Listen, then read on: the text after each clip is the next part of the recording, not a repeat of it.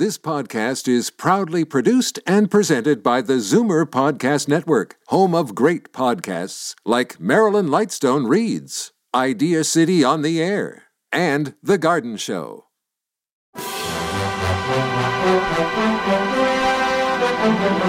It's Zoomer Radio's Theater of the Mind with Frank Proctor. Open your mind as we fill your head with amazing thrills, chills, and laughs. Theater of the Mind. The best love programs from radio's golden age. Only on Zoomer Radio. Now, here is your master storyteller, Frank Proctor. Well, thank you, and welcome to the show. Tonight, let's go back to 1945 for another adventure involving Sherlock Holmes and his able assistant, Dr. Watson. Now, every time I listen to Dr. Watson as portrayed by Nigel Bruce, I'm immediately taken back almost 20 years when, as an actor here in Toronto, I played Dr. Watson in a production aimed at the young crowd of several hundred bussed-in students to Ryerson College. I shamelessly mimicked Nigel Bruce's delivery. Oh, I see, Holmes. Ah, I see what you mean. Well, that gives you an idea. Now, the scene that I remember most was when Sherlock, played by fine actor Donnie Bowes, and he and I show up at the castle in the moors deep in the countryside. And when we arrive and are shown into the drawing room, we see a dead body, actually a Richard, one of the backstage crew, stretched out with only his legs visible to the audience. Well, fine. But then we notice Richard has a bright red clown nose on his noggin. Well, he was, of course, hoping to break us up. Not to be. My next move, as scripted, was to say, "Yeah, good heavens, Holmes. I better make sure this man is indeed dead." So I knelt beside Richard to ostensibly take his pulse, but instead, well out of the audience's view, I squeezed his nose for all it was worth. The tears flowed onto Richard's cheeks as he tried not to move his legs and thus ruin this important part of the plot. Well, Donnie and I so enjoyed that part of the show, and the kids never knew why we were smiling so broadly at the curtain call. So it's time now for the real Nigel Bruce to regale us with another adventure with Sherlock Holmes. This episode from the life of Sherlock Holmes will be transmitted to our men and women overseas by shortwave and through the worldwide facilities of the Armed Forces Radio Service. Petrie Wine brings you Basil Rathbone and Nigel Bruce in the new adventures of Sherlock Holmes.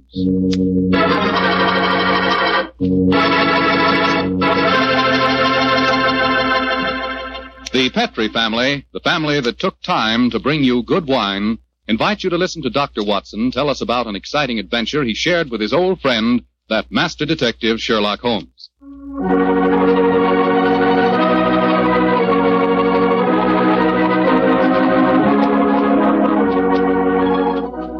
And now let's drop in on the good Dr. Watson, who's waiting for us in his California ranch house. Good evening, Doctor. Good evening, Mr. Foreman. Come in and make yourself at home. Thank you, Doctor.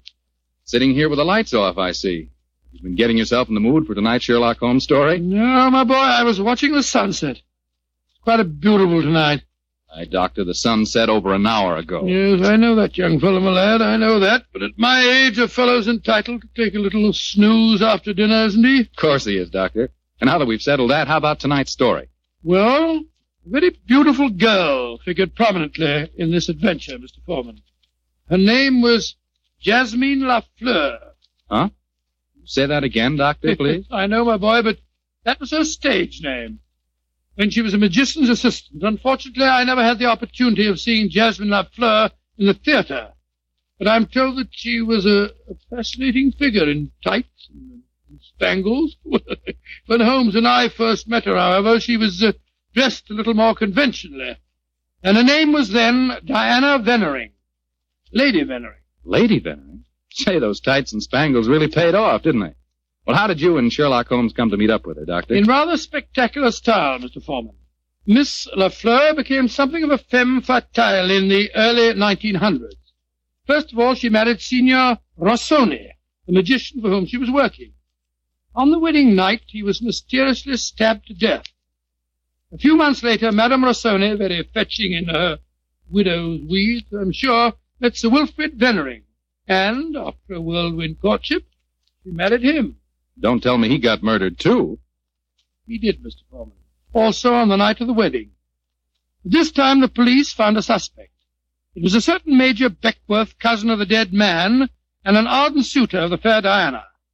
The trial at the Old Bailey was one of the most sensational I ever remember. Sherlock Holmes and I, in court on the closing day as a jury, were still considering their verdict.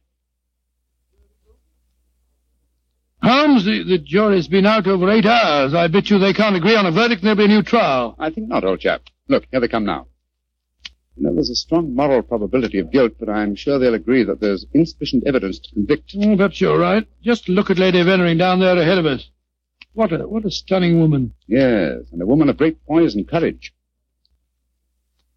Here it comes. Gentlemen of the jury, have you arrived at a verdict? We have, my lord. How say you?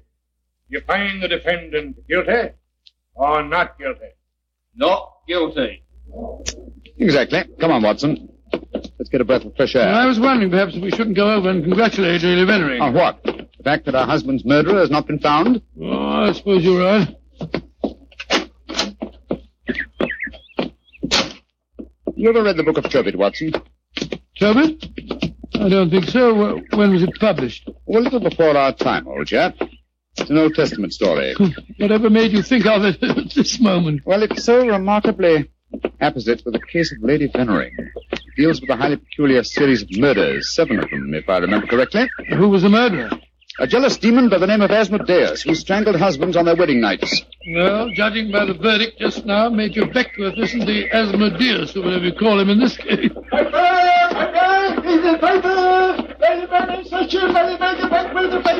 Here, our boy, here. Give me a paper. Thank you, Governor. Thank you. Paper! Well, Holmes, what does it say? Oh, wait a minute. Here we are. Listen to this. Oh. Lady Venering, widow of the murdered man, says that she will marry the suspect. Lady Venering told newspaper reporters this afternoon that if Major Beckwith is acquitted, she will marry him before the year is out. Oh, my soul, Holmes, there's a positive sparkle in your eye as you read about her. I must admit the lady fascinates me, old chap. I hope before she becomes involved in any further tragedies that we may have the opportunity of meeting her, and something tells me that we will.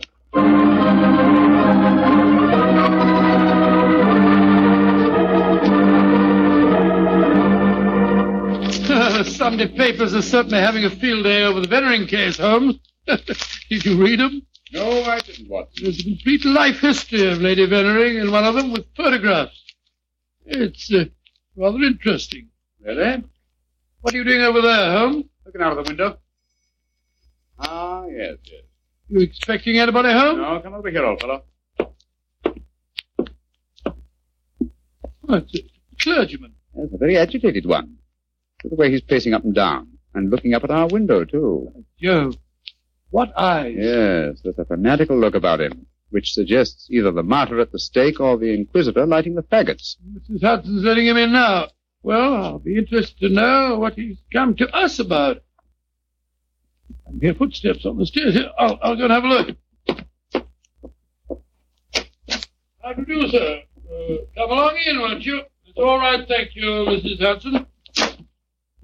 You're Mr. Sherlock Holmes? I am, sir, and this is my colleague, Dr. Watson. My name is Whalen, the Reverend Arthur Whalen. How do you do, sir? How do you do, sir? Sit down, won't you, and tell me what I can do for you. Oh, thank you. Mr. Holmes, this is a very difficult subject to broach. In fact, it's only after intense personal conflict that I've been able to force myself to come to you. May I ask you, are you familiar with the Book of Tobit? Book of Tobit? Great as me. You were talking about that yesterday, Holmes. I see that you've come to consult me about the Venering case. But that's amazing. How did you know? Has Lady Venering been in touch with you? No, sir, but I'm familiar with the Book of Tobit, and Lady Venering's case closely resembles that of the woman Sarah in the Old Testament story. More closely than you realize, Mr. Holmes. Did you know that before each one of Lady Venering's husbands was killed, they received a threatening note? Yes, I recall that from the trial. Signed in some sort of gibberish, weren't they, sir? No, Doctor. Yesterday I was permitted, for the first time, to examine one of these notes. The apparent gibberish was in reality ancient Hebrew writing. Indeed. Were you able to translate it? Yes, Mr. Holmes. In effect, it said, if you go through with this marriage, your hours are numbered. And it was signed Asmodeus. Hmm. Name of the jealous demon who strangled husbands in the Book of Tobit. Exactly. Just why have you come to me, sir? I want you to talk to Diana, to Lady Venering, to tell her she must not go through with this new marriage. Murder is stalking her, Mr. Holmes. I have argued with her, prayed with her, implored her to realize her danger, but she is adamant. I'm afraid I should feel extremely presumptuous in giving her my advice. No, Mr. Holmes. I have prepared the way for you. You could, I'm sure, make her realize her danger. And she's willing to see me, you say? Willing and anxious. Oh, very well. But I'd like to ask you a few questions first. Anything, Mr. Holmes. What is your interest in her? She's a member of my flock. She needs my guidance. Nothing further? No, Mr. Holmes. By the way, I believe that you performed the marriage ceremony at both of her previous weddings. Yes.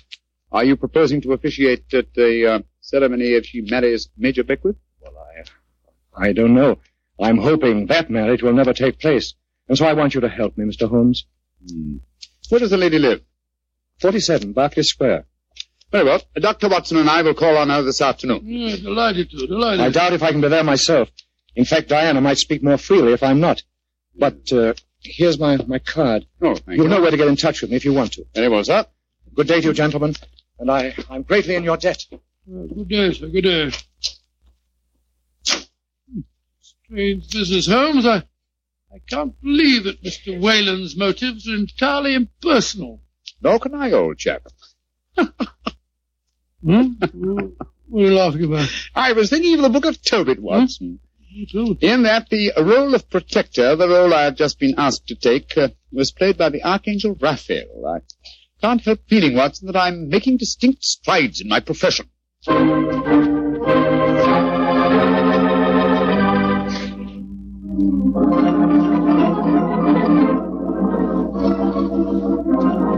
Mr. Sherlock Holmes, I'm so glad to meet you. How do you do, Lady Venering? May I introduce my old friend, Dr. Watson? How are you, Dr. Watson? I'm glad to meet you, Lady Venering. Let's sit down, shall we? You're just in time for tea. Thank you. You know why we're here, of course. Oh, naturally. Mr. Whalen came round here as soon as he'd left you. You're to persuade me to look after my mortal affairs, while he takes care of my immortal ones. Isn't that it? Well, that's charmingly put, Lady Venering. May I say, Mr. Holmes, that I'm flattered that a man of your eminence should be sufficiently interested to bother about me. You underestimate your own importance, Lady Venering. Though I may mention that if your problem had been as simple as Mr. Whalen made it out to be, I might have been otherwise engaged. You're being very frank and a little mysterious. Are you suggesting that Mr. Whalen didn't tell you everything? I am, and I hope you will be more candid with me. Sherlock Holmes, I like you. You're most refreshing. Milk and sugar in your tea? Just milk, thank you. Here you are. How about you, Dr. Watson? Oh, just the same way, please. Hey, thank you, my dear. And now, Mr. Holmes, perhaps you'll tell me why you think that you haven't been told everything. Before I answer that, Lady Venering, I wonder if I might ask you some questions. But of course. Anything. When your first husband... Signor Rossoni was killed. Did the police find any suspects? Yes, one. Ferdinand Gautier, a young man who had been an assistant in our Magician's Act. A stupid, good-looking boy who thought he was in love with me. But, of course, Inspector Lestrade had to release him.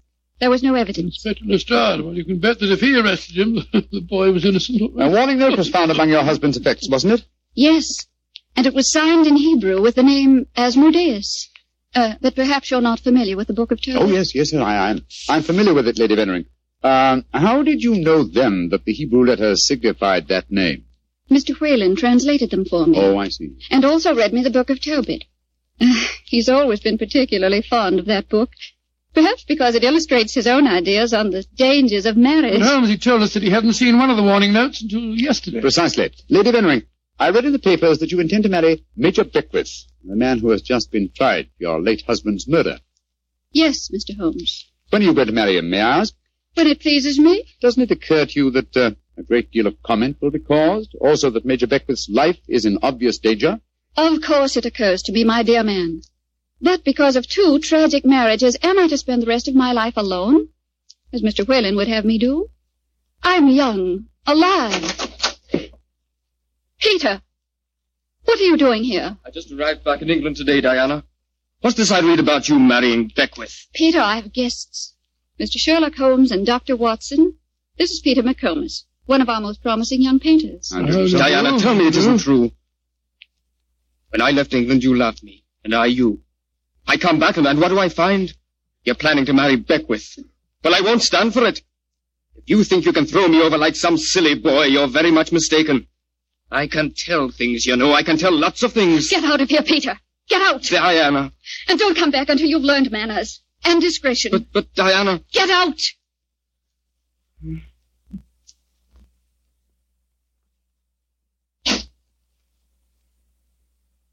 I'm sorry, gentlemen.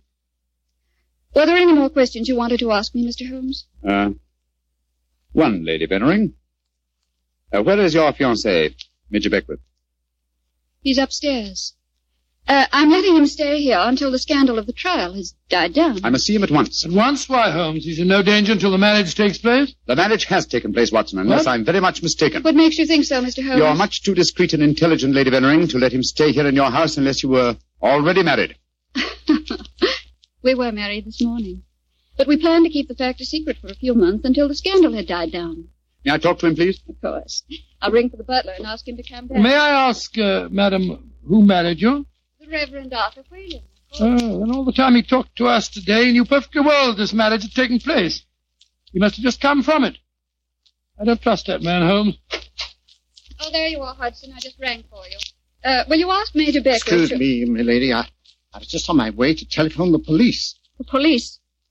What do you mean? It's Major Beckwith, milady. He's been stabbed to death in his bath. Beckwith murdered, too. Hudson, I'll telephone the police. By now, I'm rather well acquainted with Inspector Lestrade. Excuse me, gentlemen. Dreadful business, Holmes. The third husband murdered on his wedding day. But what a woman, Watson. She's superb, magnificent. What on earth do you mean, Holmes? What courage. What unconquerable spirit in the face of a fresh tragedy. Watson, she fascinates me. I haven't seen such a splendid female since we solved that case for the King of Bohemia.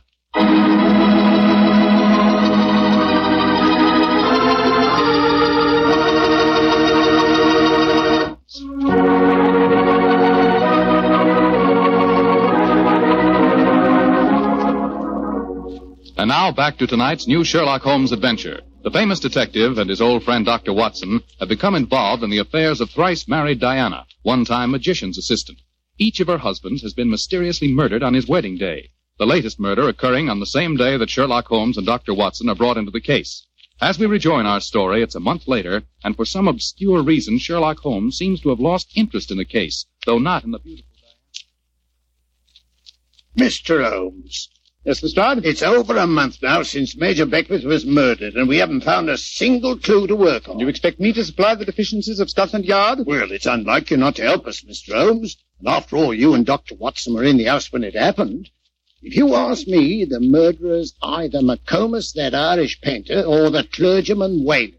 What do you think, sir? As far as I'm concerned, the case is closed, Lestrade, and I wish you'd stop bothering me. What do you think I am, nothing but a detecting machine? Mr. Holmes, whatever's come over you? Holmes, you're not going out again this evening, are you? I'm afraid so, old chap. Well, this will be the fourth night in a row. I was hoping that we might have a nice, quiet evening in front of the fire. Oh, I'm sorry, Watson, but I promised to take Diana to the horse show at Olympia. I should be home by midnight.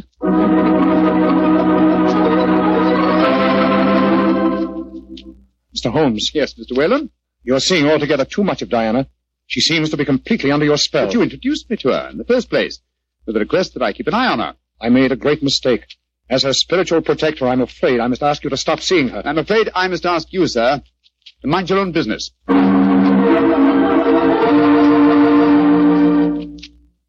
I say, Holmes, have you seen in the paper that violinist, Ziwi, is playing at the Albert Hall tonight? No, I haven't looked at the paper today. Oh, I thought perhaps we might go along and see him. Oh, I'm afraid I can't hold you up. No, I'm taking Diana to the French Maid at Delia's Theatre. I hear it's a charming musical comedy.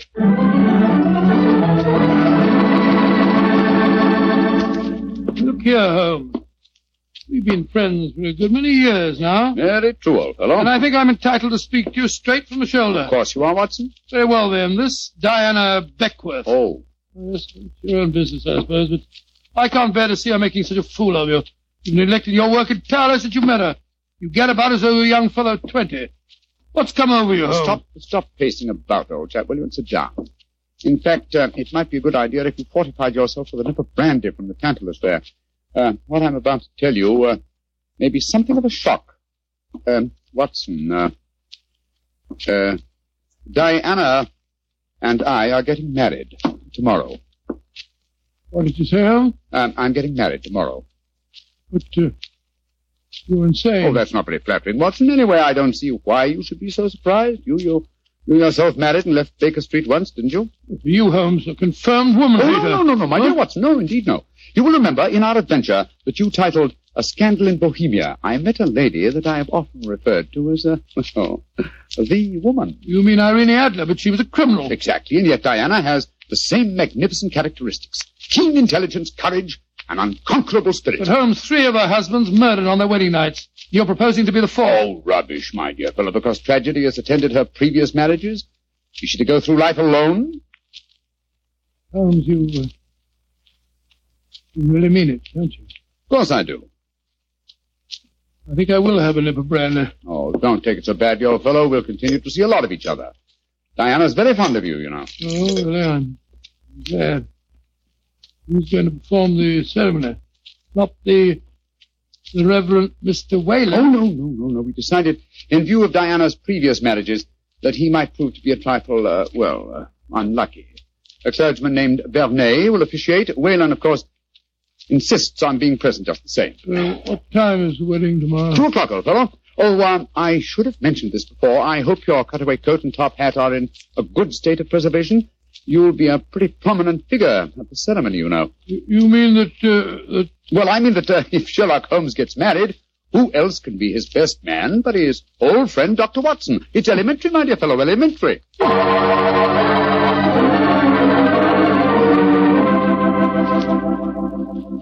I now pronounce you man and wife. And those whom God hath joined together, let no man put asunder.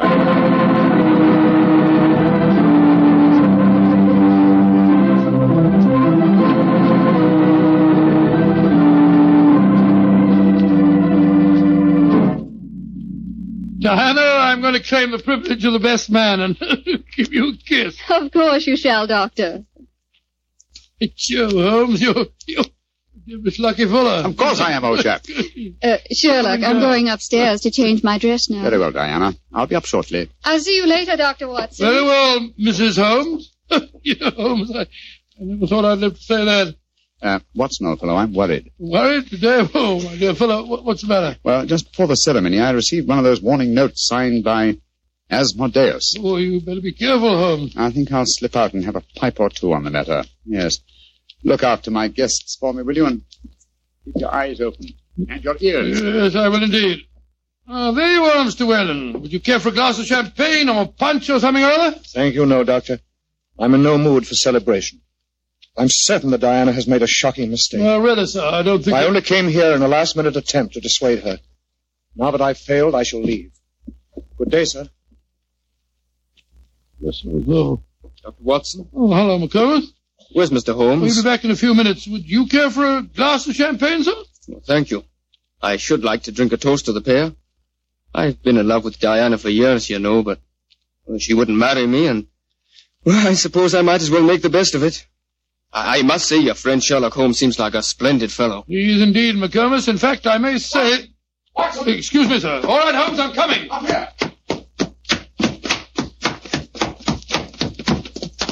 What on earth's the matter, Holmes? Follow me. Lock the door behind you. Allow me to introduce you to the demon Asmodeus, Watson. Unfortunately, at the moment, she's in a faint. Good Lord. It's Diana. Exactly.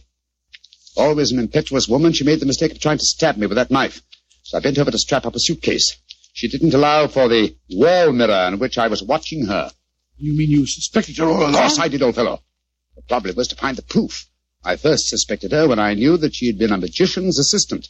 The key to the profession of magic is misdirection, and these murders have been a perfect example of misdirection of motive. How do you mean, Holmes? Well, by creating Asmodeus, thanks to the well-meaning stories of... the Reverend Mr. Whalen, from whose theological libraries she must have copied the Hebrew signature, she focused the murders on jealousy, concealing the fact that the one person with a perfect motive was herself, the widow who was to inherit. Oh, why hasn't she been caught before? Because she was clever, devilishly clever. She left no clues except an indirect one that I had once spotted, that the likeliest person to be able to approach a bridegroom unsuspected and stab him is his bride. And now I wish you'd see if you can revive her, old fellow. When the police get here, I should like Mrs. Holmes to be in full possession of all her faculties.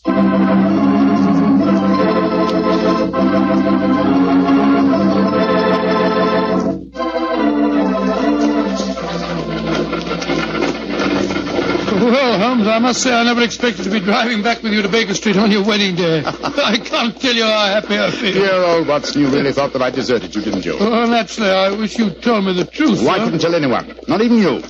If the faintest shadow of suspicion had entered her mind, I'd never have caught her. Well, it seems to me you paid a pretty high price, Holmes. You told me you made a will in her favor, supposing something happens to you before her trial.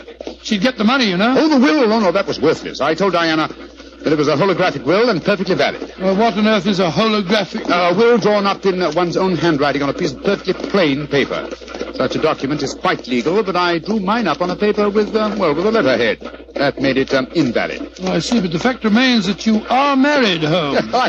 I really fooled you completely, didn't I, Watson? Didn't the name of the clergyman who married us suggest anything to you? The Reverend Vernet? No, and why not should it? Well, Vernet was a French painter of some note. He also happens to have been a great-uncle of mine and Mycroft's.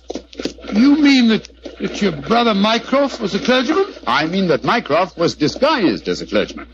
And a very convincing job he did, too. A more satisfactory clergyman than the Reverend Mr. Whalen, no doubt, whose possible complicity may compel him to answer some very awkward questions. Then you're not married. Upon my soul, Holmes, I don't know what to say. Then I suggest that you say nothing, my dear chap.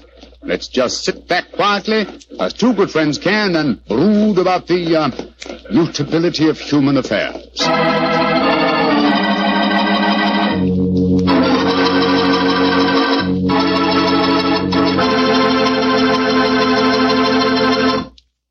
Well, Doctor, tonight's adventure was really a little extraordinary, to say the least. Holmes sure had a narrow escape. Doubly narrow, Mr. Foreman, doubly narrow. He not only escaped the jaws of death, but he also escaped the clutches of matrimony. Actually, the story had a happy ending for everybody but Lady Venering. Jasmine Lafleur. What about that artist fellow, McComas? How did he take it? Oh, very well indeed. In fact, in gratitude, he even painted Holmes's portrait. Not exactly a good likeness, though. One of those modern artist who paints his impressions of a person rather than a portrait. What do you mean? Well, now, let me see. If he were to paint his impression of you, you'd probably end up by looking like a bottle of Petrie wine in a sports jacket. Go ahead, Doctor. You can tease me all you want to, but I'll still rave about Petrie wine. And why not? The facts bear me out that Petrie wine most certainly is good wine. After all, the Petrie family knows all there is to know about the art of turning plump, sun-ripened grapes into fragrant, delicious wine. That's because they've been making wine for generations, ever since they started the Petrie business way back in the 1800s. And because the making of Petrie wine is a family affair, the family has been able to hand down from father to son, all their skill and knowledge and experience. And believe me, that adds up to plenty. So no matter what type of wine you prefer, one to serve with meals or a wine for any special occasion, choose one of the fine Petrie wines. You can't miss, because Petrie took time to bring you good wine. And now, Dr. Watson, what story do you have lined up for us next week? Well, now, let me see, Mr. Foreman. I'm going to tell you about a strange adventure that began by my taking a wild cab ride through the moonlit streets of London and ended with Holmes and me being trapped in a luxuriously furnished cellar below a furniture warehouse down by the waterfront.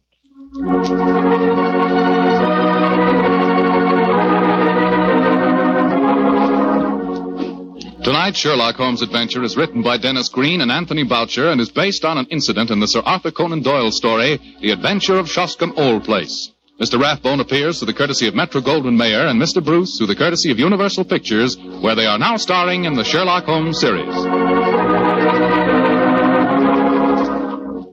This is Bill Foreman saying goodnight for the Petrie family. Sherlock Holmes comes to you from our Hollywood studios This is the Mutual Broadcasting System.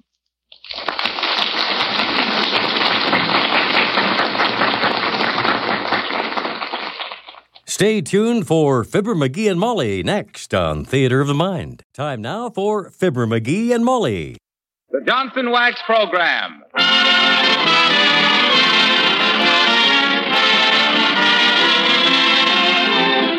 The makers of Johnson's Wax and Johnson's Self-Polishing Glow Coat present Fibber McGee and Company with Jim Jordan as Fibber, Donald Novis, the Four Notes, and Billy Mills Orchestra. The show opens with I Gotta Get Some Shut-Eye.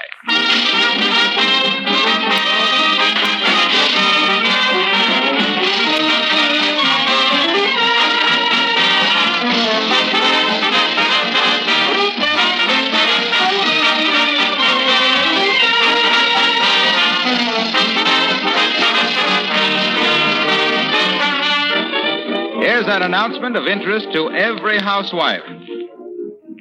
The sponsors of this program are making you a real bargain offer. For a limited time only, you can buy Johnson's Wax and Johnson's Self-Polishing Glow Coat in special giant-size cans for the same price you usually pay for the regular pound and pint sizes. These big cans are one-third larger, giving you one-third more wax or glow coat at no extra cost. Now, the supply of these special giant-sized cans is limited, so to avoid disappointment, we urge you to go to your dealer in the morning or phone him and buy several cans of Johnson's Wax and Johnson's Self-Polishing Glow Coat at this money-saving price. House-cleaning days are near at hand, and you'll certainly want to have both wax and glow coat ready for convenient use. So get a supply now while you're offered one-third more for your money. These special giant-sized cans are on sale at hardware, grocery, paint, drug, and department stores. See your dealer tomorrow without fail.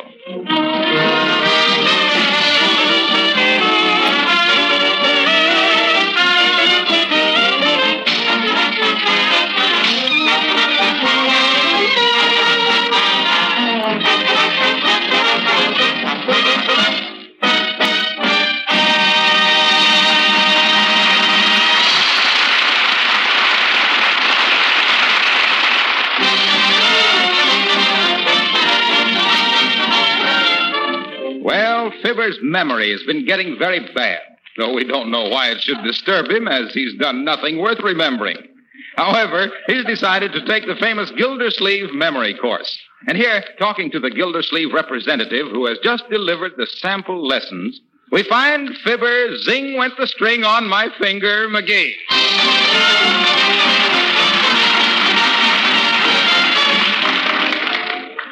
You say this here course is bound to give me results, eh, Bud? Oh, it certainly will, McGee. I'm a Gildersleeve graduate myself, and I know. Oh, you are, eh? By the way, what was your name again? It slipped my mind. Dalrymple. Cyrus L. Dalrymple. Well, look, Cy, just what is the principle of the Gildersleeve memory course? In one word, association. Association. Linking words and ideas. Mm-hmm. For instance, you meet a man named Pike. Okay, where do I meet him and what time? I'll wear a red carnation so he... No. This is just for instance. Oh, I catch on to it. Now then, McGee, you meet this man Pike, and what do you associate the word Pike with? Fish. Very good. Now then, every time you meet this man, your mind produces the mental image of a fish. So how would you greet him? I'd say, hi, walleye. No, his name is Fish. No, that isn't it either. Well, anyway, you get the idea, McGee. Now, what is my name? Your name? You got a bad memory, too? Come, I know my name, of course. But do you know it? I told you less than a minute ago. Well, let me think. Shucks, can you beat that? Well, of course, I ain't started the lessons yet, Bud. Now, turn your back to me a minute. Huh? That's it. 1, 2, 3. Okay, turn around. All right. Yep, I remember your face. That ain't bad for a start, is it? Now listen, McGee.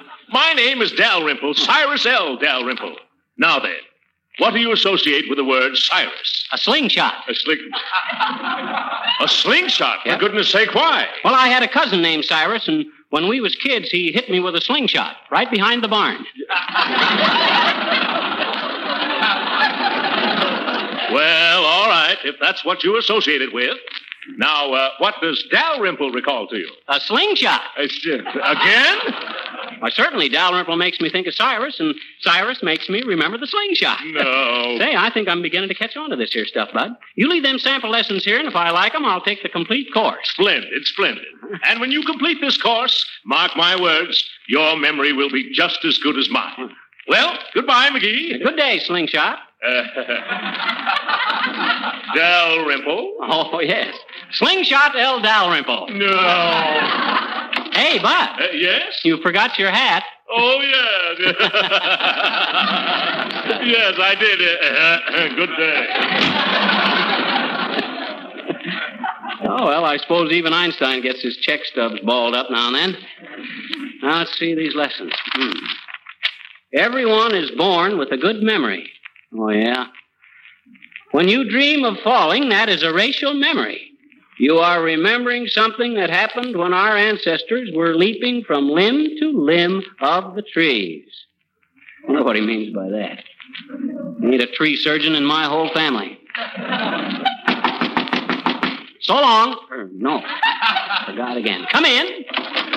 Oh, Mr. McGee. Oh, man, so glad to find you at home. Hi, Uppy. What's on your mind? Tell me, Mr. McGee, are we alone? Are we alone?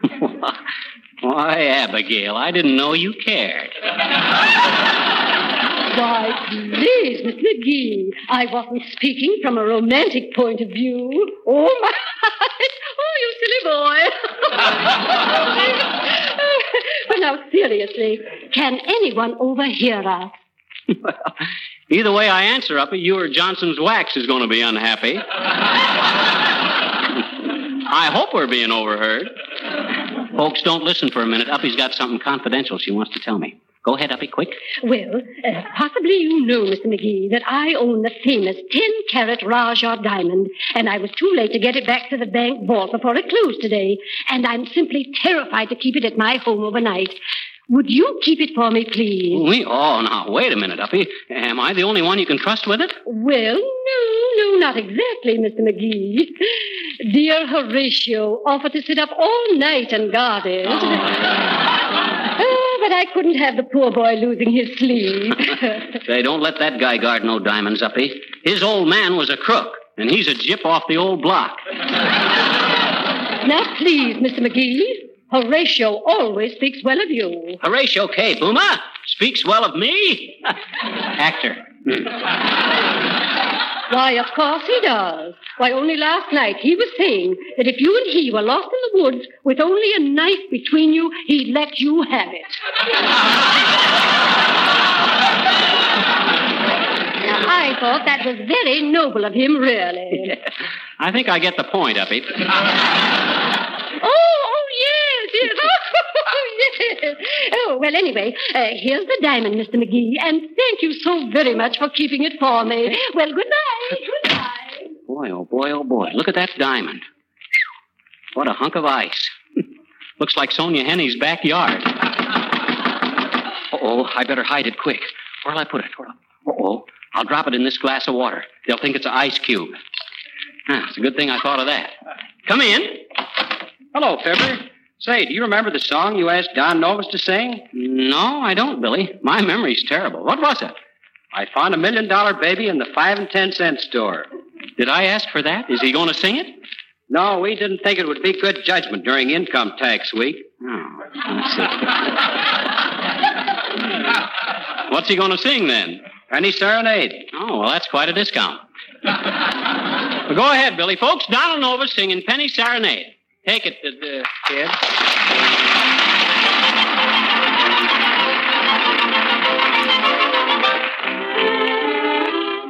Once I strayed 'neath the window of a lovely, lovely lady, and she smiled while I softly played my penny serenade. See, you can hear it for a penny. See, just a penny serenade. In her eyes shone the tender dawn of love and sweet surrender. As for me, in my heart I played a lover's serenade. See, see, see, hear my love song for a penny.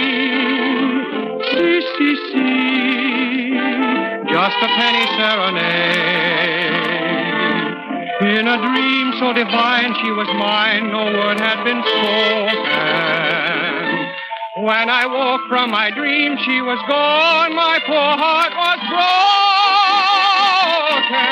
was broken. Still I pray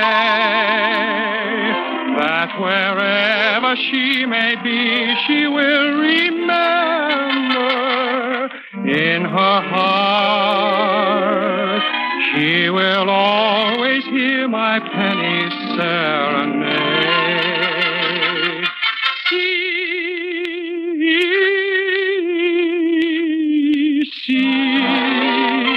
You can hear it for a penny. See, see, see, just a penny serenade. Just a penny serenade. Just a penny serenade.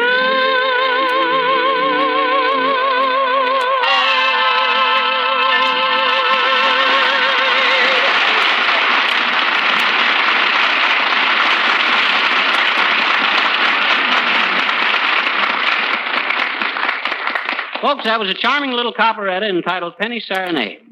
Beautifully sung by Donald Novis.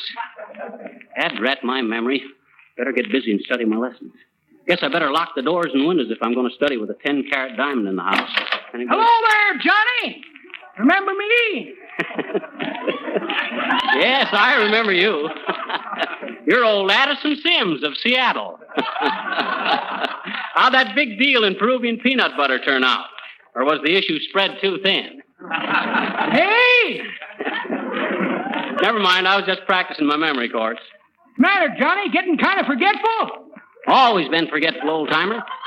Why, even when I was a kid in college, I was the despair of old Professor Knott. So just to please him, I left school, saying as I departed, I'm sorry I can't remember things, so just try and forget me not. Forget me not, McGee, I was known as in them days. Hey! Forget me not, McGee, frankly a fearful flop at faking a friendly familiarity with folks' faces, frequently frightened that my family would find my faculty for flip-flights of fancy was a false front, forever fumbling for a formula to facilitate the free flow of faultless phrases, and finding a pleading flame as the forgetfulness fellow who ever foozled his facts and figures from the frigid fields of the far-flung north to the flooded flats of the front of forth.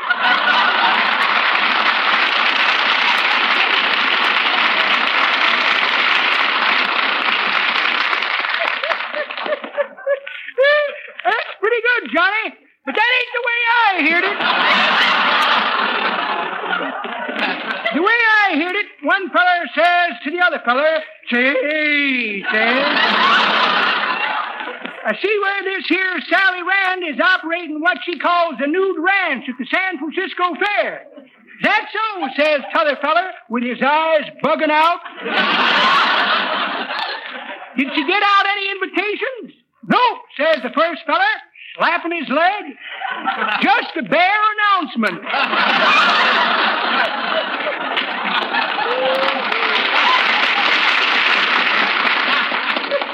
I was out there to take a look, Johnny. You could tell there was cowgirls, all right. There was chaps hanging all around the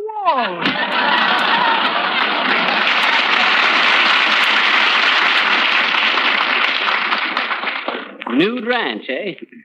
No wonder they're holding that fair on an island. Everybody wants to land in a seaplane. Wow.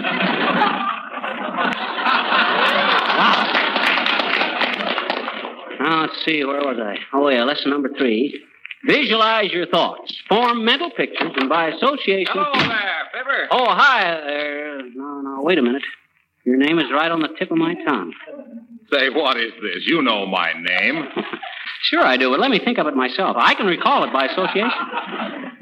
He's got something to do with floors. He sells something that prevents scratches, scars, and marks. Marks. Harpo marks. Harpo Wilcox. Hi, Harpo. Say, will you talk sense? What's this all about? I'm taking a memory course, Harpo. Wonderful, too. See how easy I remembered your name with just a little effort? Well, the lessons haven't done you much good so far. Here, let me test it a little further. Okay. Now, what have I said ever since we've been on the air? About our product. About our product. Well, let me think. I know it was something favorable. Oh, yes. You usually say something about how, How is it to use? Watch your grammar there, Harpo. You mean, how is it to you? No, to use. U-S-E. Oh, well, let me think. I believe you always say something kind of childish about that there. No, I don't either. I say that Glow Coat is so easy to use that a child can apply it. Now, what do I say about there being no need for so-and-so and so-and-so? Which two so-and-sos you mean, Mills and Novis? No. I mean, where I say there's absolutely no blank or blank. No rubbing or buffing, right? Correct. Uh-huh. Now, fill in these blanks. Just spread a little... Sweetness and light? No. Glow Coat. Just spread a little Glow Coat on the floor or linoleum with the long-handled... Frying pan? No. The long-handled applier. Then wait. How many minutes? Oh, what's the difference? I ain't in no hurry. 20 minutes. Only 20 minutes till the Glow Coat dries to a beautiful... Beautiful what? Housewife? No.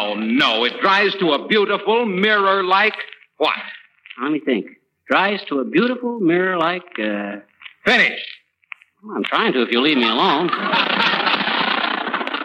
Beautiful mirror-like, Finish! Dad, rat it, quit nagging at me. I nearly had it there once. Oh, shucks, I give up. So do I. Goodbye.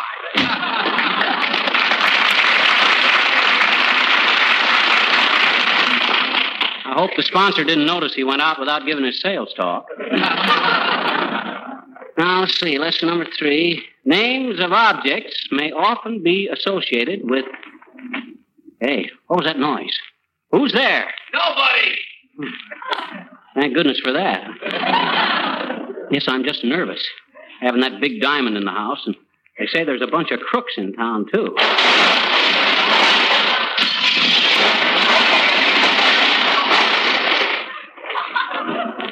Uh-oh. Sneak thieves.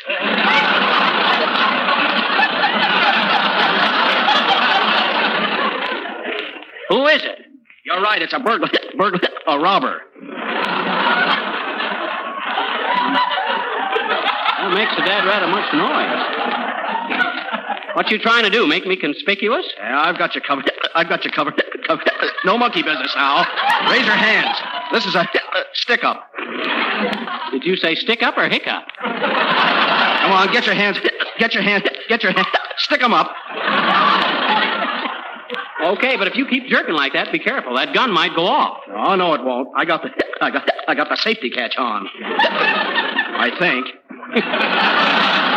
You think? Well, don't you know? Well, I'm not positive. I'm not sure. Say, are you familiar with firearms? Well, yeah, fairly. Give me that gun, and I'll tell you if you got the safety catch on. Well, you promised to give it right back?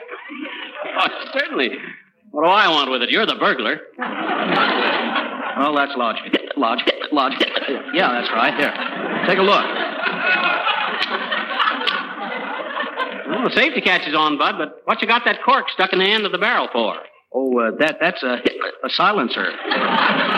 All right, hand over the Roger Diamond. Oh, I won't never do no such a thing. I ain't got no diamond here. Now, you go away. I got some studying to do. Say, what's the matter with you? You aren't even frightened. Frightened. Scared. Of course I ain't. I'd be silly to get scared with my memory. The minute you leave, I will have forgotten all about it. Incidentally, you better do something about them hiccups, Bud. How'd you get them? Oh, my kid brother.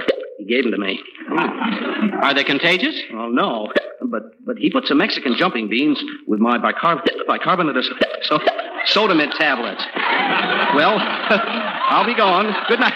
Good night. Good night. So long.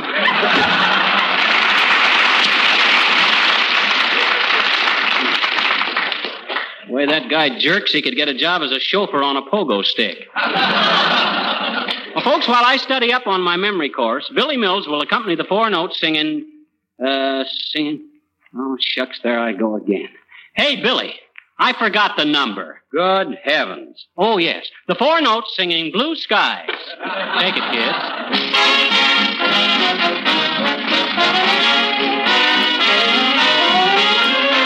Blue skies smiling at me. Nothing but blue skies do I see. Blue birds singing a song. Nothing but bluebirds all day long. Whoa, whoa, whoa. Never saw the sun shining so bright. Never saw things going so right. Noticing the days hurrying by. When you're in love, my how they fly. Blue days, all of them gone. Nothing but blue skies from now on. I was blue, blue as I could be. Every day was a cloudy day for me. Then good luck came a knocking at my door. Skies were gray, but they're not gray no more. Blue skies smiling at me. Nothing but blue skies do I see. Blue, blue, blue birds singing a beautiful song. There's nothing like bluebirds, bluebirds from now on. Never saw the sun a shining so bright. I never saw things a go so right. Noticing the days a hurrying by.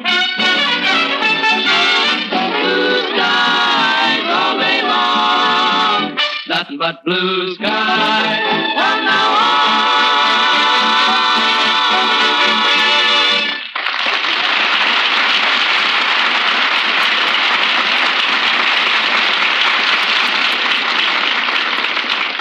Good, Four Notes, very good. If you keep singing like that, I'll have to raise your salaries if I didn't have such a terrible memory for little things like that. Now, let's see. I better check up and see if that diamond is still in that glass of water. Yep, at least I remembered where that was. Now for lesson number 5. When hearing a stranger's name for the first time... Oh, there. Good evening, Pivot 2. Oh, hi, Boomer. What can I do for you before you do me for something? I come on an errand of mercy, Scatterskull. Yes, yes. Mercy, what an errand. I come to relieve you of the responsibility of keeping the Roger Diamond at the suggestion of my dear Abigail, Mrs. Uppington, to you, hoi polloi. Oh, yeah, that's what you say, Boomer. But I don't give that diamond to nobody but her, understand? Come, come, let us not bandy words. Hand over the sparkler, prune pit. Must I resort to violence? Well, that's a nice resort if you can afford to stay there, Boomer. What's your authority? Authority? The authority of the man who expects soon to be joined in matrimony to the dearest girl in all the world. Or hadn't you heard? Be very glad to have you at the ceremony, Freckleneck. You can be a brakeman on the bride's train. The diamond whistle stopped. The diamond. Come, come. Nothing doing. Not unless you got a note from Mrs. Uppington authorizing me to give it to you. Why, certainly, certainly. A note. You betcha. I have a note right here, someplace. Where I put that note? Here's a beautiful pigskin wallet I found in the gutter with a drunk lying on top of her.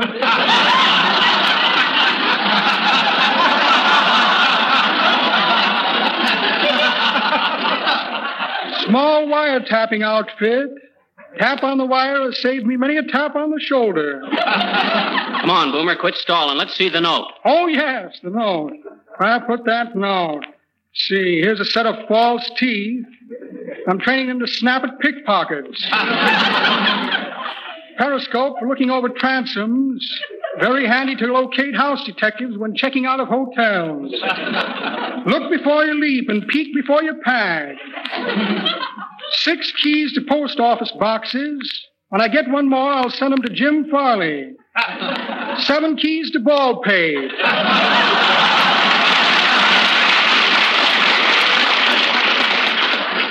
A check for short beer. Well, imagine that. No. I thought so. Imagine my embarrassment. Well, I must be off. Have to see my lawyer about getting a rubber check vulcanized. Good day, Chimney Pop.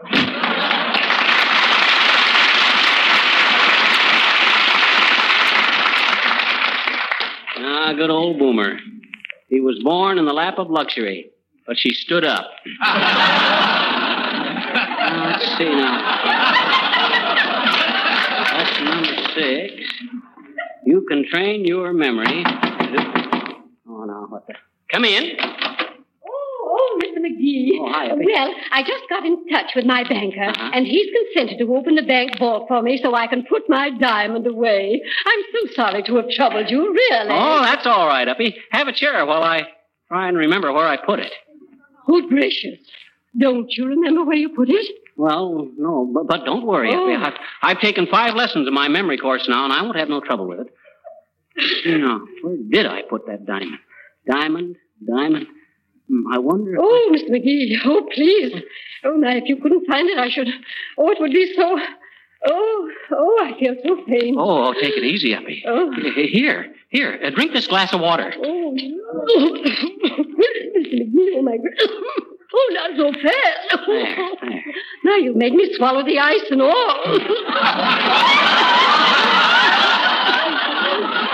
Now, just take it easy, Uppy, till I remember where I put that diamond. Oh, try, Mr. McGee, try. Oh, I'm so worried. Okay. Now, let me think it out by association according to lesson number 2. I'll visualize it. A diamond makes me think of a ring, a bell. Bell recalls a church.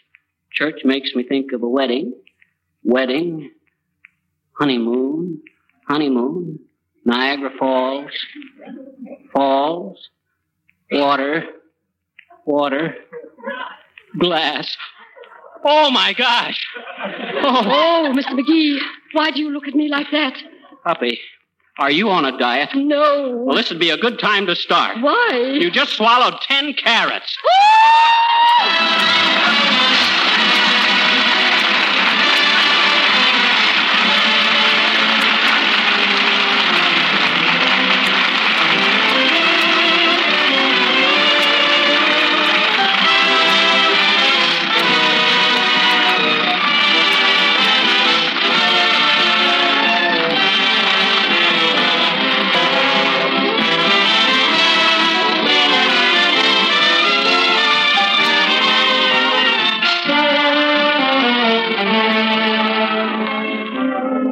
We just got a report from the hospital that Mrs. Uppington and the diamond are both doing well. I sure am glad I decided to do something about my memory. I'm like the guy who joined the girl to forget the Foreign Legion. Hey, Fibber. Huh? Fred Allen used that one weeks ago. Oh, but that ain't the point, Harpo. I remembered it. Good night, folks.